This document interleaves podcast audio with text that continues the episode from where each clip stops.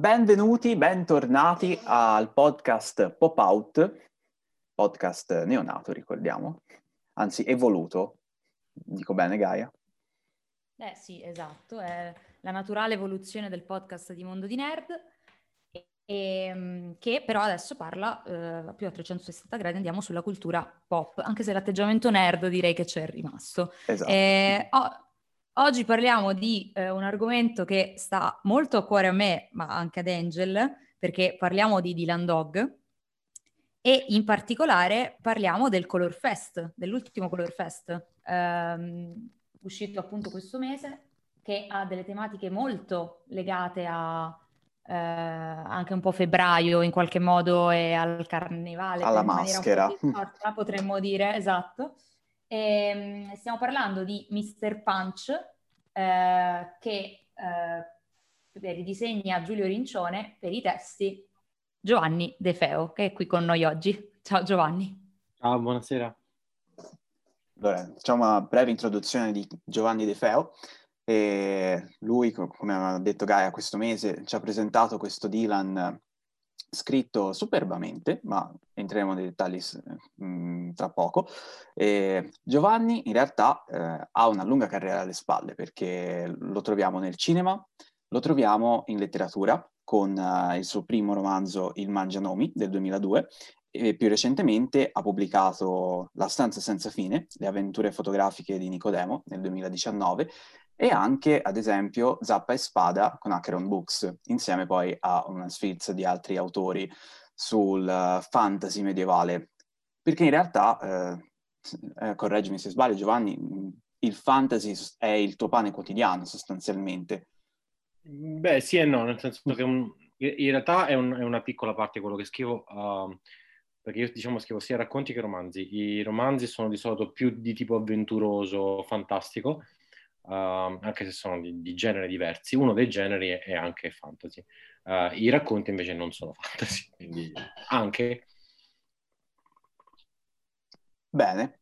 E, in ogni caso, andiamo direttamente su questo Color Fest, perché c'è veramente un sacco di cose da dire. Ma ha detto Gaia, no, entrambi ci teniamo, ci teniamo molto a Dylan, perché, perché, è un personaggio che ci piace, nel quale ci rispecchiamo in alcuni aspetti.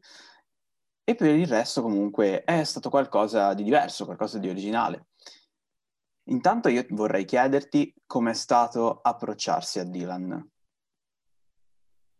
Guarda, in realtà ci pensavo da anni, um, perché è un caro amico che lo scrive. E, ehm, e, e insomma, diciamo che è, è, capitato per una serie di conoscenze che um, io e Recchione cominciassimo a parlare e, e, quindi approcciarsi è stato ok, io non sono uno scrittore di fumetti, come, come posso entrare nel mondo di Dylan?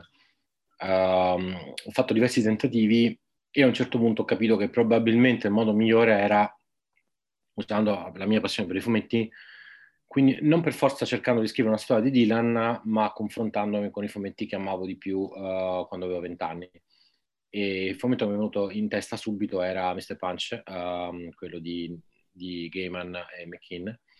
Uh, ma in realtà ero sicuro che Mr. Punch sarebbe, insomma, ero sicuro che fosse stato già trattato da, da, da Dylan perché eh, la baronetta di Punch è, è un'istituzione britannica e, sono rimasto molto sorpreso quando ho scoperto che non era così, che di fatto nessuno aveva scritto un Dylan uh, con pance. E quando l'ho capito ho detto, vabbè, allora questo è il mio ingresso, ci, pro- ci proverò e ho mandato la storia a Roberto e gli è piaciuta e, e da lì. Tra l'altro mi viene anche da pensare che appunto citavi Gaiman e McKean, cioè in qualche modo anche tu e Rigione avete un po' ricreato le atmosfere, diciamo, distorte, anche direi uh, abbastanza grottesche, che un po' questi autori richiamano spesso. Cioè, mh, mm, ora, um, secondo me, una delle, delle parole appunto che mi viene in mente quando penso a questo Color Fest è proprio distorto, cioè è, um, diciamo, ruota attorno al concetto anche di risata e a due personaggi che in qualche modo sono legati al ridere, però io ci vedo quasi eh, lo specchio l'uno dell'altro in, in, negativo e in positivo, nel senso, mi spiego meglio, eh, grande protagonista anche se assente per buona parte del, del fumetto e eh, in realtà il fumetto si basa sulla sua assenza in qualche modo, è Groucho, che è mm. appunto mm. la controparte di Dylan eh, che è stata esplorata recentemente anche con degli albetti, ma da sempre in realtà, eh, perché c'erano già stati dei graucini che andavano a, a esplorare un po' questa figura. E mh, mm, qui la cosa interessante è che Groucho non c'è per buona parte, parte proprio da, da, questo presupposto la storia. E da un lato c'è lui che rappresenta un po' la, la risata, cioè in qualche modo anche lo scherno, il prendere in giro il potere, c'è quell'ironia eh, anche parecchio dispettosa che mi ricorda molto la satira e non a caso lui prende appunto le sembianze di Groucho Marx. E dall'altro lato c'è Mr. Punch, la cui risata è, è quasi distorta alla Joker, mi viene da dire. Um... Sì, um, ho una domanda per voi. Voi la, l'avete mai visto un Punch and Judy Show? Onestamente no, se non uh, in film o serie tv. Eh, esatto, anch'io. Dal Perché nella mai. realtà assomiglia moltissimo a, ma proprio tanto, cioè tipo il 95% è, è, è Pulcinella, cioè è la, è la burattino di Pulcinella, con la stessa vocetta. L'avete visto Pulcinella mai eh, come burattino? Sì, eh, già sui burattini italiani siamo più... Sì, sì una ecco, esatto. Mi ricordate quella vocetta stridula che fa? Che... Perché anche in Italia usano lo stesso, lo stesso strumento. Mm. Eh, in, in, Inghilterra si chiama Swazzle um, ed, è, ed, è, molto simile alla voce di Paperino, tra l'altro. Ok, quindi questo po- lo poco imitabile. Perché... No, questo, questo, lo dico perché in realtà la, la, la questione di, del punch che è incredibilmente macabro è, è, è una distorsione intanto di, di Dave McKinney nel Gaiman uh, e anche mia. Uh, nel caso tu mh, dicevi mh, voi avete cercato una distorsione, è vero? Più che altro non ci siamo sottratti al, conf- al confronto con uh, McKinney e Gaiman. Perché? Perché sappiamo di fare una cosa molto diversa. Cioè, questo è un fumetto popolare, quello di McKean uh, e Gaiman è intanto mi verrebbe da dire non è un fumetto di intrattenimento, nel senso è come se fosse una, un'opera autobiografica sulla vita di, di Neil Gaiman quando era ragazzo, uh, che racconta un, um, alcuni episodi autobiografici legati alla figura di Punch ed è anche a sua volta una specie di saggio su Punch, quindi è una cosa molto molto diversa. Uh, noi abbiamo fatto un intrattenimento popolare esattamente come, come lo fa Punch, uh, perché quello, quello, fanno i teatrini, e, e abbiamo riportato il personaggio di Punch eh, nel mondo di Dylan Dog. Cioè, se Dylan Dog avesse incontrato il Punch di Gaiman, mm, mm, sarebbe uscita una storia come questa. Eh, l'idea era, era, essenzialmente questa. Quindi non ci siamo sottratti al confronto con, con però sapendo di fare altro, perché il fumetto di, di, cioè, non, quello che abbiamo fatto non toglie nulla a quell'opera e, e, non è sullo stesso piano. Cioè, il nostro piano è... Um, è, più leggero, diciamo così, anche se io ho cercato di raccontare punch, quel punch lì. C'è un punch molto oscuro, molto, dove la risata di, diventa più che altro un atto di violenza, un atto di violenza scopica, cioè io, io guardo la violenza degli altri e godo della violenza degli altri. E, e questo un po' c'è effettivamente a marionetta sì, infatti mi, mi, pare proprio che a un certo punto viene detto che gli spettatori ridono di fronte alla violenza perché in realtà rappresenta quello che loro stessi vorrebbero fare ma che non hanno il coraggio di fare nella realtà, quindi appunto loro in qualche modo si, ri- si rispecchiano in quel burattino e, e in qualche modo... È catartico. Esatto. Cioè, è quasi esatto. catartico alla maniera della, della tragedia greca, forse. Cioè, anche se lì la, la, in realtà la violenza non veniva mostrata però ce n'era tantissimo in qualche modo e, ed è uno specchio dell'umanità con tutto che, che, è uno specchio distorto, credo io però. Sì, sì, ass- assolutamente, cioè la, la violenza di... Mh, mm, la violenza di Punch è la violenza tipica del, del periodo, tra l'altro, da, da, cui viene, perché in quei spettacoli sono spettacoli tra, tra il 500 e il 600, e Punch è veramente creato da una da un burattinaio italiano, quindi cioè veramente una versione italiana. Di fatto la distruzione del nome, eh, loro non riescono a dire pulci, quindi dicono punci. Puncinello uh, era, era, la ah. prima versione poi diventa Punch.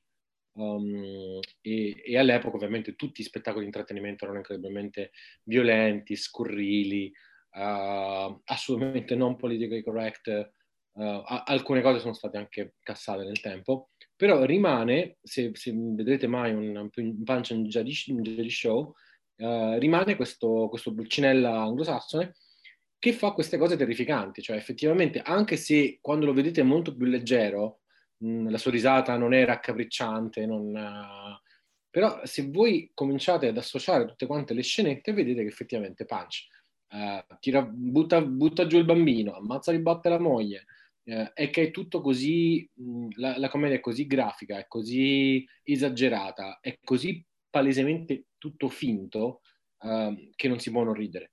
Eh, e questo forse qualcosa di leggermente inquietante ce l'ha.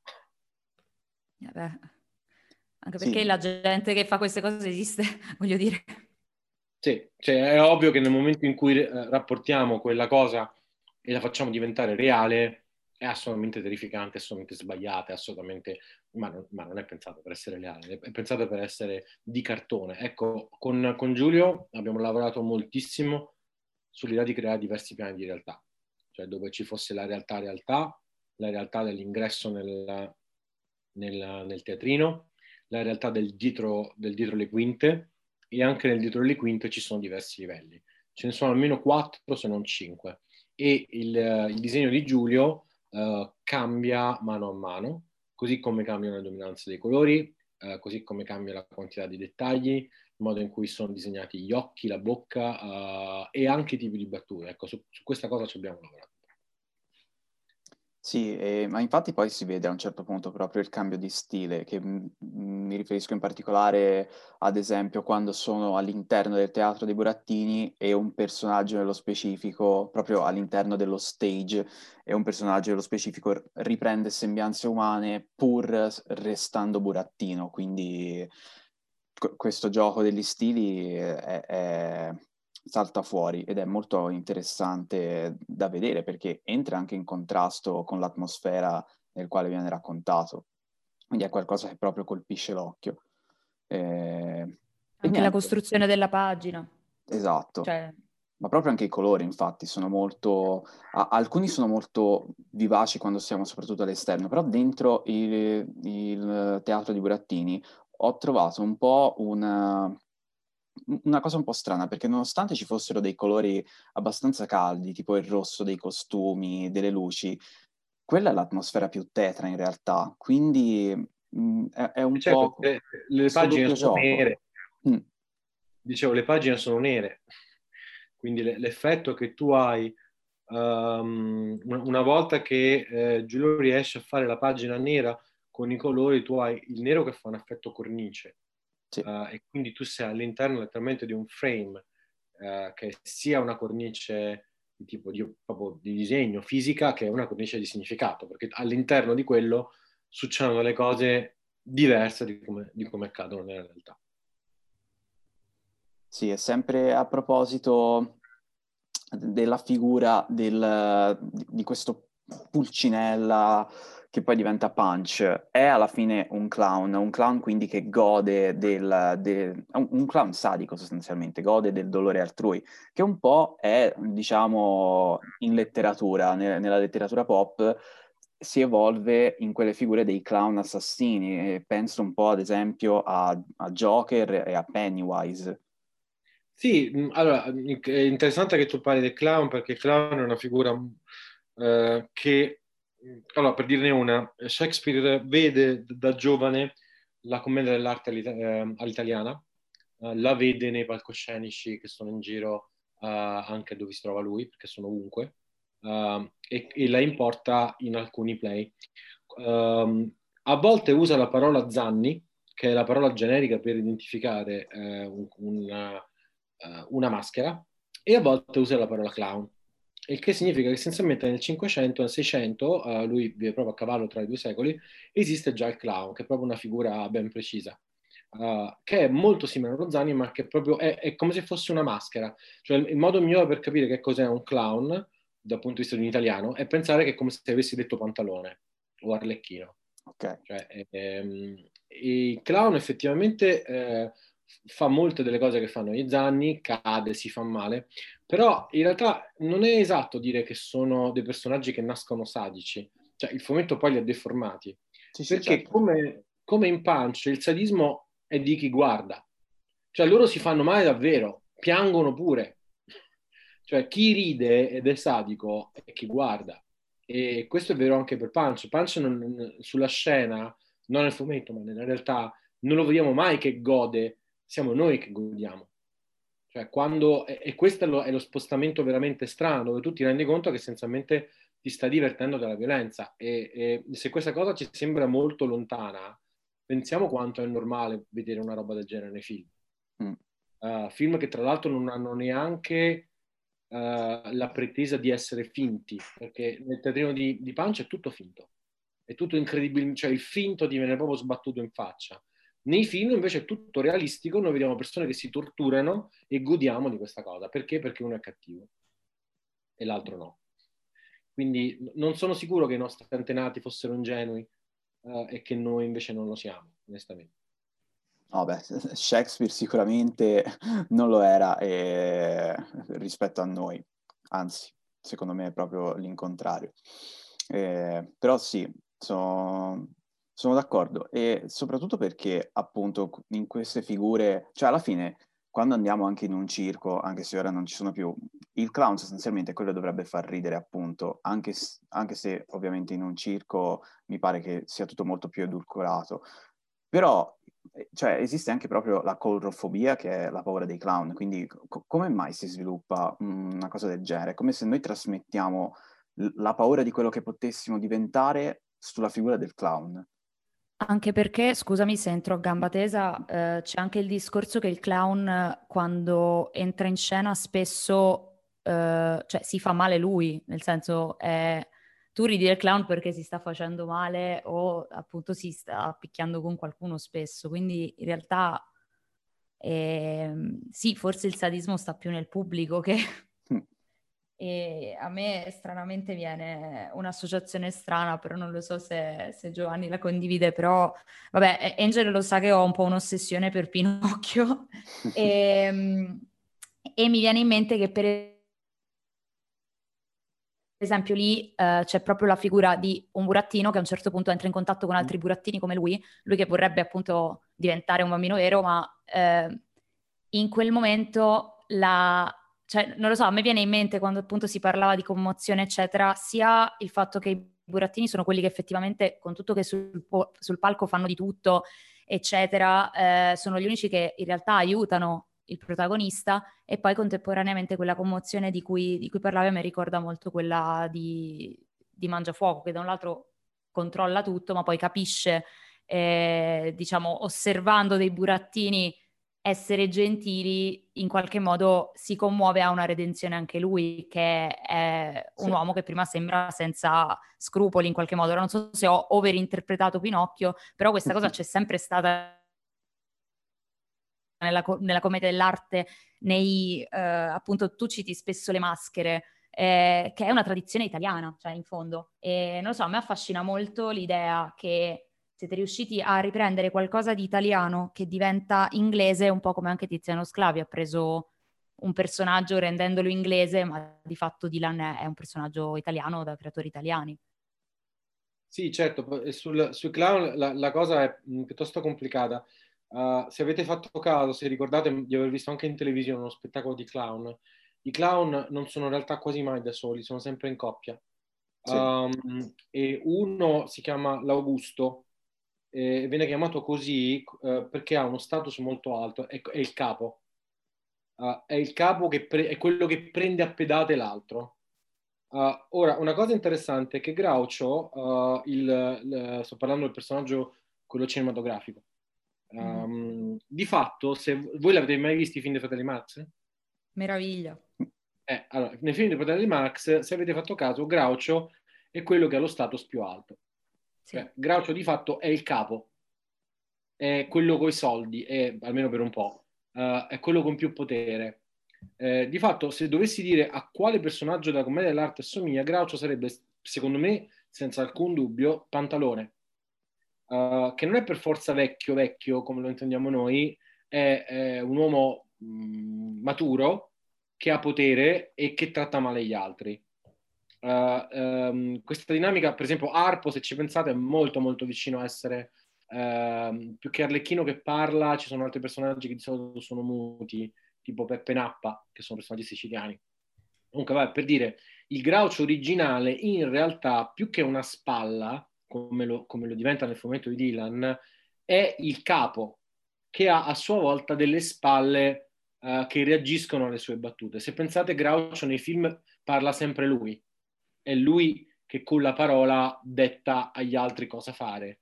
Eh, poi le dinamiche sono un po' più complesse di così, però uh, mm. ho sempre pensato che è molto interessante il fatto che cla- di fatto Groucho si comporta come un clown Augusto, uh, se non che in Dylan al contrario invece c'è un'inversione e lui diventa la spalla e Dylan è quello che ha lo status più alto.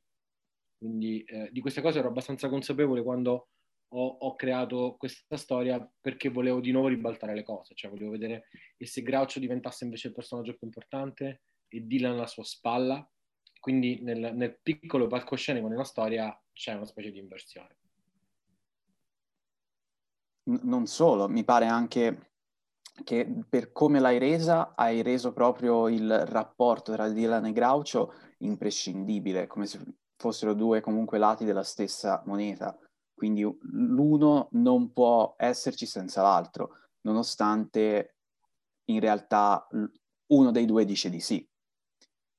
Sì, diciamo che in questa storia è così, nel senso che in questa storia cioè, tutti più o meno si saranno chiesti, vabbè, ma Groucho ne ha combinate talmente tante, ma perché Dylan non lo manda? E la storia essenzialmente nasce da, e se lo mandasse? Eh, co- cosa accadrebbe se lo mandasse? E questo è un po' è l'assunto, del, il punto, diciamo il punto di partenza. Sì, io penso anche che la... cioè si vede, c'è proprio un, una, una costruzione dell'assenza in qualche modo, cioè è incredibilmente presente questo personaggio anche nel momento in, e, e, lo diventa, sopra, cioè mentre era lì era in qualche modo un personaggio di background, cioè noi siamo abituati a, a vederlo e Dylan è abituato ad averlo intorno, gli può anche dar fastidio, cioè la, l'idea è quasi forse che eh, appunto gli, gli, dà fastidio, cioè è presente in una maniera che a lui non, non piace.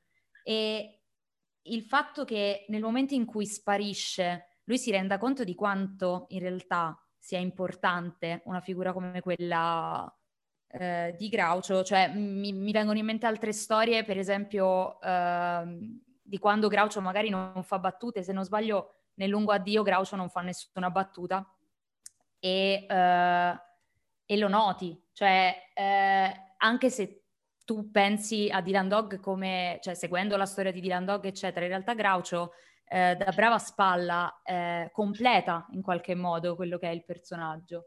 E, ehm, infatti io trovo sempre molto affascinante tutte le volte che si riflette su, sul, sul, personaggio Groucho anche a partire dall'assenza. Cioè, cioè, nel senso, ci hanno scritto anche eh, un'intera saga sul fatto che Groucho a un certo punto non c'è e Dylan deve fare i conti anche con questa cosa.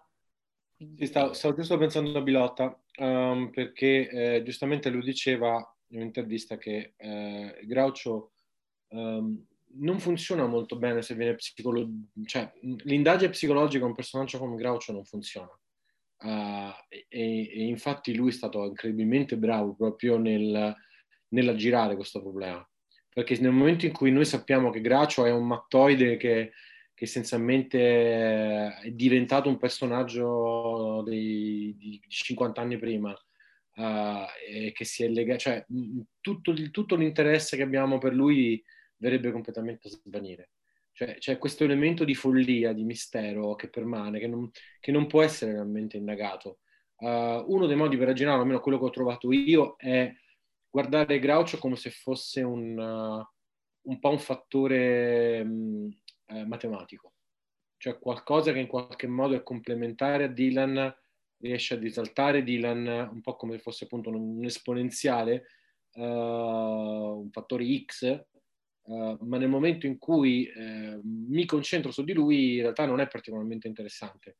Eh, funziona in relazione. Ecco, mh, mm, parlando di teatro, Groucho è, un'ottima, veramente un'ottima spalla. È un po' come Peppino e Totò, eh, se abbiamo soltanto Totò, è divertente, ma non divertente quanto, quanto Peppino e Totò.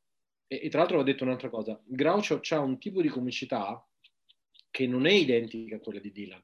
Entrambi hanno ovviamente una comicità di parola, non hanno una comicità fisica uh, come, quelli, come, i personaggi della commedia dell'arte. Uh, mh, ma soprattutto il, le, le, freddure di Groucho sono fi- freddure di tipo astratto e, e assurdista. Quelle di Dylan non proprio, cioè a volte lo sono, ma sono di un genere leggermente diverso e questa è la ragione per cui funzionano, perché se Dylan e Groucho avessero esattamente lo stesso senso dell'umorismo funzionerebbe molto di meno. Invece la cosa interessante è che sono sovrapponibili, sono comprensibili, sono complementari, ma non sono identici. E forse secondo me è anche la forza di questo personaggio sta in quello. No, è molto... Allora, si, si parlava appunto di, di Groucho e, e, e, tra l'altro mi incuriosisce tanto vedere come... Eh, cioè, mi, mi, viene spesso da pensare come effettivamente il...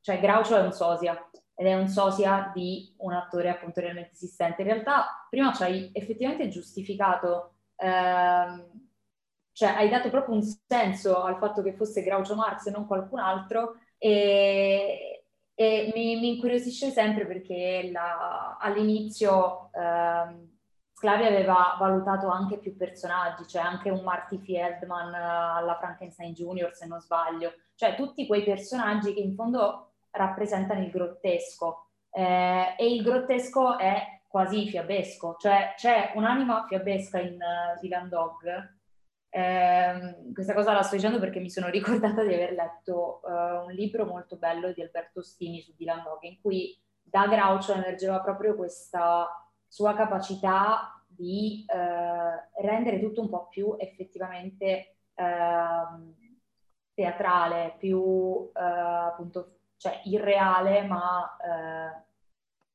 in grado di ehm, e... No, io se, se vuoi intervengo su, su, questo. Allora, sì, è vero, um, uh, Sclavi pensava effettivamente avere, diciamo, Martin Feldman, uh, Igor.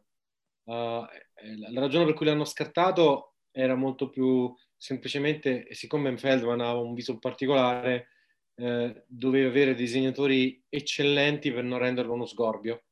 Uh, e questo non, non, sempre era possibile.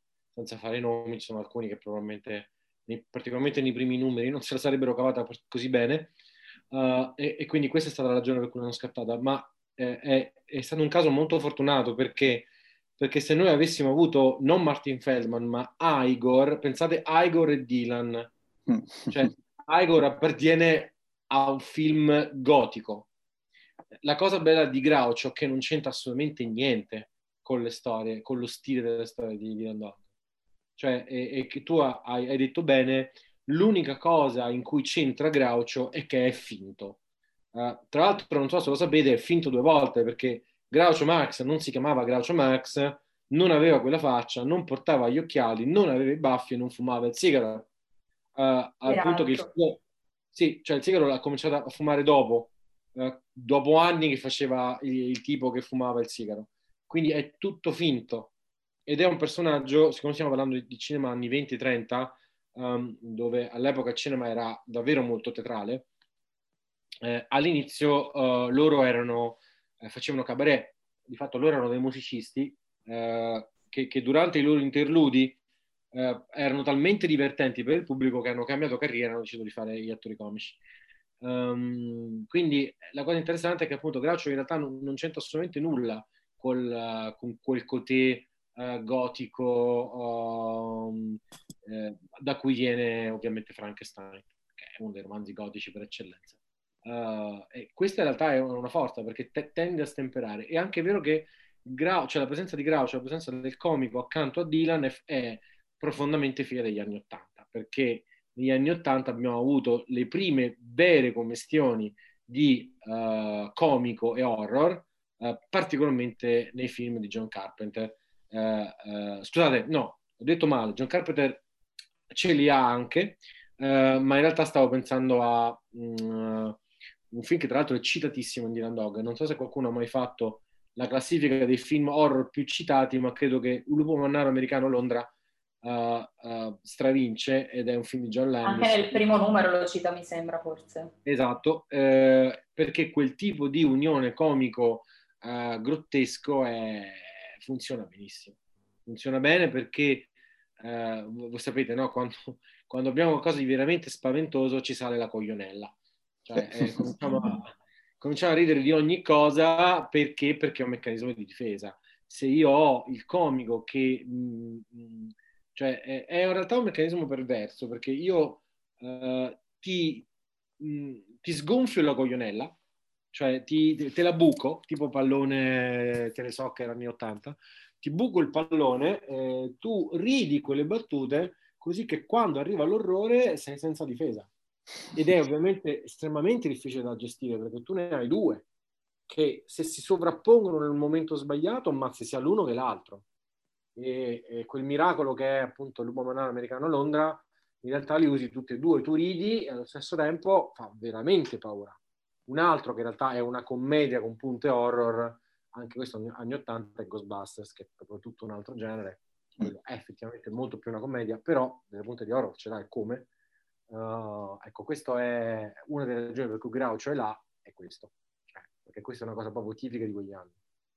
È, è, è, geniale il fatto, ti anticipo la risata così te la tolgo e non avrai difese. No, c'è, c'è anche un'altra cosa che è tipicamente sclaviana, cioè Sclavi è sempre stato dotato, dotato, di una scrittura che ha un sottilissimo senso dell'umorismo, a volte talmente sottile che non se ne accorge nessuno. Uh, mh, mh, i fumetti di Bonelli pre-sclavi, anche Martin Mistere, che Castelli ha un'intelligenza sovraumana, cosa che si vede nei suoi fumetti, uh, si sono sempre abbastanza presi sul serio. Uh, con la leggera eccezione di, di, Castelli, che tra l'altro è in qualche modo il maestro di sclavi, per come ho capito come sono delle cose, eh, ecco, con sclavi entriamo proprio in un altro regno, dove tu hai qualcosa di profondamente serio, uh, che però viene stemporato da, da, un'ironia che in realtà guarda tutto. Questa è una cosa, l'altro, molto bella e tipicamente italiana, tra l'altro, il, almeno il modo in cui viene declinata. E, ecco, questa cosa lo trovo eccellente. E vi dirò che le storie di Dylan che mi piacciono di meno in assoluto sono quelle dove l'ironia viene meno. Cioè dove tutto è così serio, forse con l'eccezione di eh, Lungo Addio, uh, um, dove anche lì c'è un po' di ironia, però forse è, è, è l'albo di Dylan Dog più serio che mi piace. Di solito quando Dylan, Dog, quando Dylan Dog è troppo serio, secondo me perde, perde un po' colpi. Sì, tra sì. l'altro cioè, la risata si può declinare in molti modi, nel senso è ironia, come giustamente dicevi, e anche satira, tante volte c'è una, una battuta in particolare che tu hai messo nel, all'inizio. Eh, dell'albo che a me sapeva proprio di satira, nel senso che in qualche modo eh, anche Sclavi ha sempre usato la risata per fare una critica sociale, ma senza prendersi sul serio, ma prendendo sul serio l'argomento a cui fa riferimento. E questa è una cosa grandiosa che in realtà fanno molti comici e che spiega anche perché forse cioè, ci sorprendiamo spesso di sentire che molti comici fanno delle fini tragiche, mh, perché forse appunto la commedia è in qualche modo uno specchio eh, di una tragedia. Non, non lo so, c'è un, c'è un, misto di malinconia e ironia in Dylan Dog che credo non ci sia in nessun altro fumetto e che credo sia il motivo che, per cui eh, forse lo amiamo appunto tutti e tre, insomma. Se e... posso chiederti qual era la battuta di cui parli? Quella, aspetta, sto riprendendo appunto ora perché volevo citarla. Credo quella della, della disoccupazione. Sì, esatto. Mm, anche quella mi è rimasta impressa. Oddio, qual è? Qua taglieremo selvaggiamente. Allora, ah, aiuto. Era proprio all'inizio. Mi è proprio appena è stata la cosa che ho screenshottato e mandato a, a Angel dicendo guarda, cioè rendiamoci conto intervistiamo. No, una, una, una, delle cose... Quella, allora. quella, in cui non riesce a finire la battuta, sostanzialmente. Ah, quella, cioè... quella, quella è vera.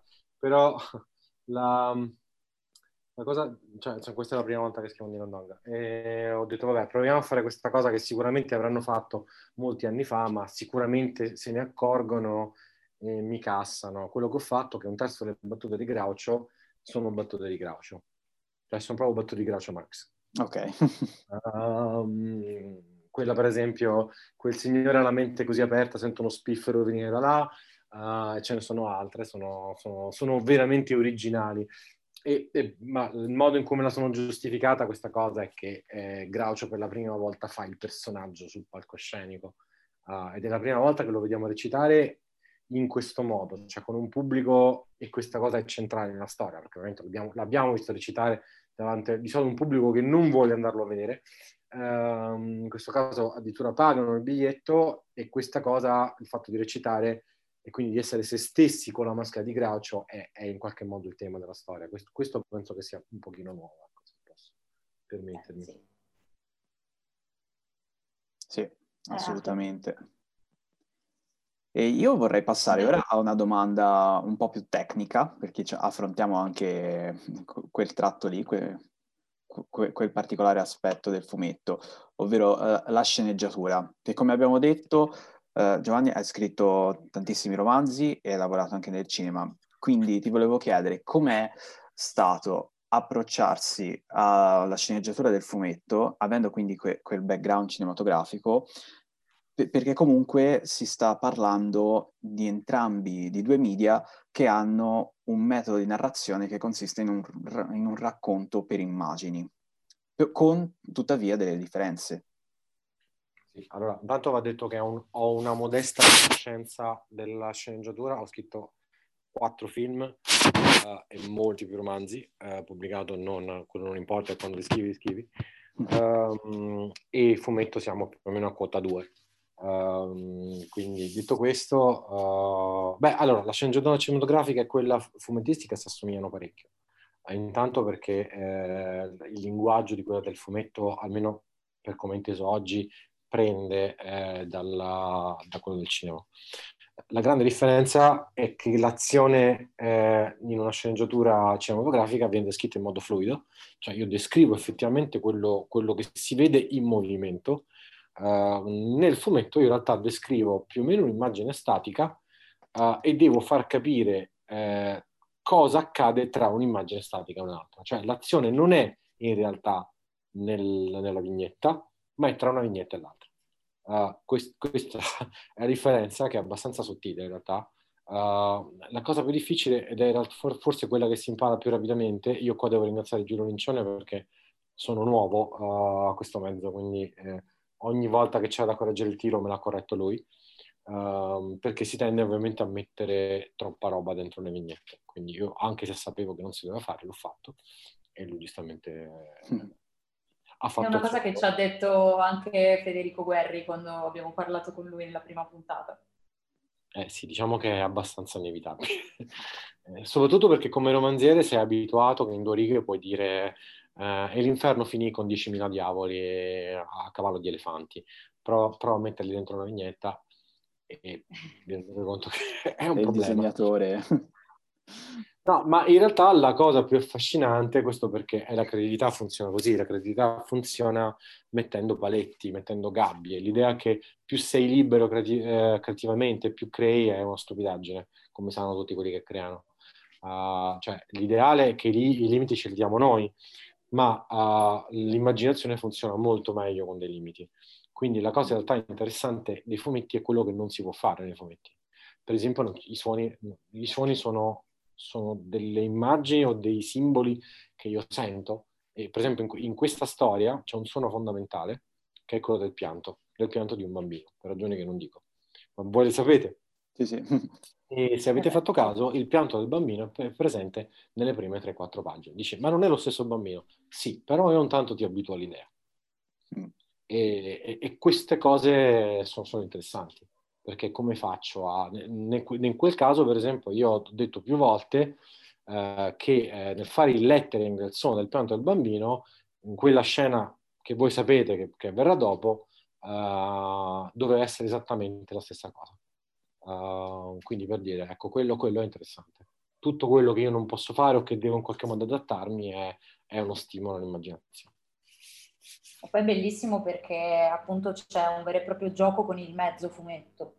Cioè, eh, appunto, prima parlavi di gabbie e mi viene da pensare a quale gabbia se non la gabbia Bunelli in qualche modo, che viene sovvertita, eh, cioè viene usata come limite che eh, sviluppa la creatività, però anche un po' eh, in qualche modo sovvertita forse, nel senso che ehm, trattandosi di un color fest eh, si vede comunque anche tanta cioè si vede sperimentazione all'interno di un format che è prestabilito. Questa forse è una delle cose che più apprezzo dei Color Fest, nel senso che sono sempre stati un modo per far emergere appunto la creatività spesso di persone magari che erano esordienti comunque con, cioè, su questo mezzo, oppure di persone che ehm, appunto volevano sperimentare un qualcosa di diverso. Non, cioè, secondo me questo è perfettamente anche un Color Fest sì, io sono d'accordo. Diciamo che ho, ho, letto, mi hanno riferito dei commenti su internet che non comprendo quando dico, dicevano ah ma il tratto è troppo diverso,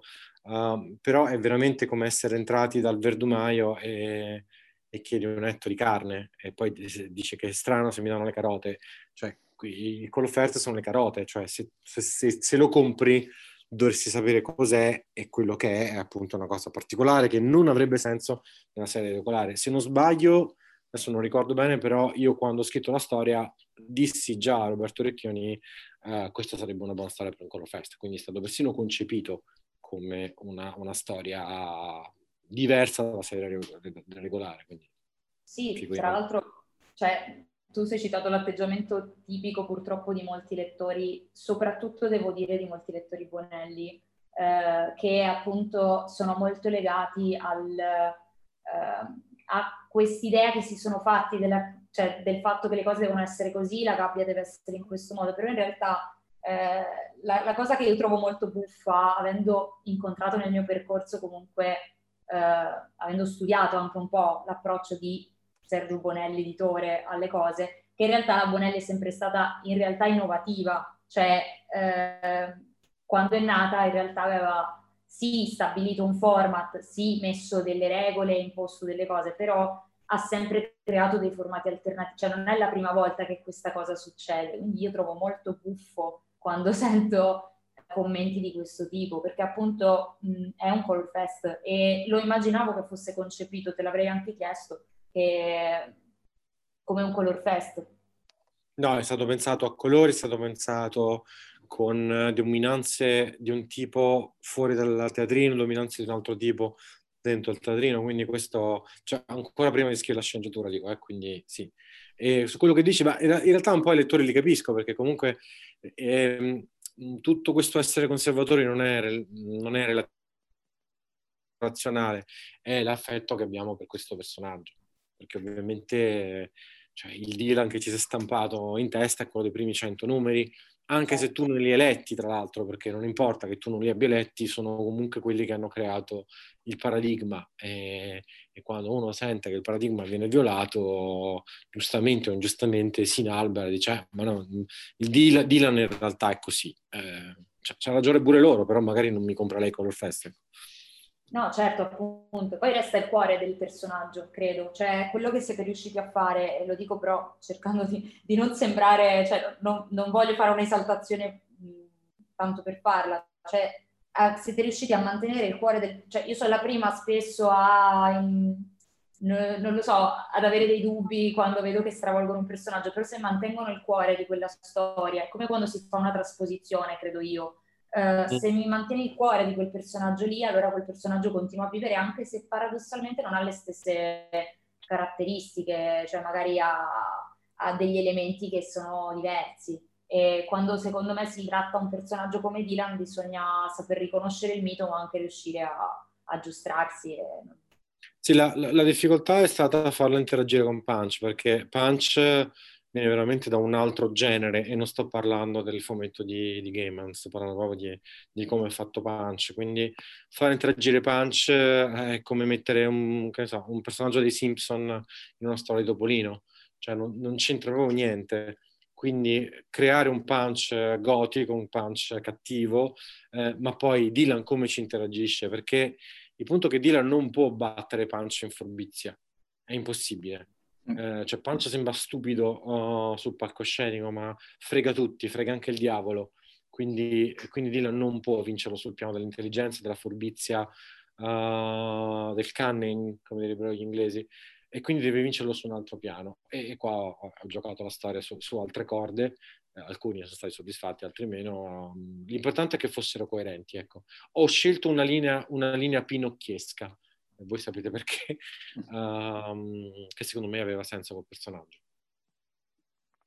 Sì, ma infatti eh, si, cioè, si vede deve pensare fuori dagli schemi e penso in particolare uh, verso la fine quando c'è una vignetta che reca il cartello Out of Cosmic Order, quindi proprio fuori dall'ordine cosmico addirittura perché ha, ha rovesciato le, le leggi della natura.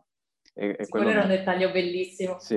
tra l'altro. Eh, quello è stato un po'... Eh, questa è una cosa che venuta a mente scrivevo perché in realtà ho da anni l'idea di fare qualcosa con le commedie dell'arte e, e, il fantastico come lo capisco io, quindi ci ho ragionato molto a lungo e, e, una delle cose che veniva era questo punch minuscolo che in realtà fa eco a poteri cosmici eh, giganteschi, come se la risata fosse veramente qualcosa che, che viene da, da prima della creazione addirittura come se cioè, il, il, dolore della nascita e il dolore della risata fossero una cosa, fossero uno la faccia dell'altro. E se questa ambivalenza, che come sapete ha un corrispettivo, una storia, ci ho giocato tutta questa cosa del, del tema delle stelle. Mi piaceva l'idea del, palcos- del retro palcoscenico che è un palcoscenico divino, anche questo nulla di nuovo, il Gaiman lo fa tra l'altro in American Gods, parlo della serie, um, però mi sembra particolarmente appropriato proprio per l'idea del finto, cioè l'idea di far vedere questo mondo ultramondano, cosmico, davvero, però allo stesso tempo di cartapesta. Uh, questa era, era, anche la sfida perché eh, Giulio ha questo modo di, mh, mm, di creare pupazzi, mh, mm, facce deformate, maschere, che è poi la ragione per cui eh, Roberto l'ha scelto. Sì, sono, sono d'accordo. Eh, Rincione in, in, questo già con Paperi l'aveva dimostrato qualche anno fa. E, bene, io direi che possiamo arrivare alla fine di questa puntata. Abbiamo parlato un po' del mondo di Dylan, del mondo della maschera, del mondo de- del clown, passando anche da Shakespeare, molto amato anche da Federico Guerri, che salutiamo perché non l'avevamo ancora fatto. E quindi niente, grazie Giovanni per essere grazie stato qui con noi, è stata una bella chiacchierata. Grazie alla mia socia Gaia. Grazie al mio socio Angel, grazie ancora Giovanni. E grazie a voi per averci ascoltato. Ci sentiamo alla prossima puntata. Un po' come le scene dopo i titoli di coda nei film della Marvel, eh, anche noi abbiamo voluto fare un piccolo disclaimer per dirvi che se questa puntata vi è piaciuta potete continuare a seguirci su Instagram come Pop Out Podcast, su Twitter sempre come Pop Out Podcast e su Telegram su cui abbiamo un canale che indovinate un po' si chiama sempre Pop Out Podcast. E qualora voleste sostenerci in maniera un po' più concreta e magari offrirci un caffè, potete trovarci su Kofi i link sono in descrizione. Grazie e alla prossima puntata.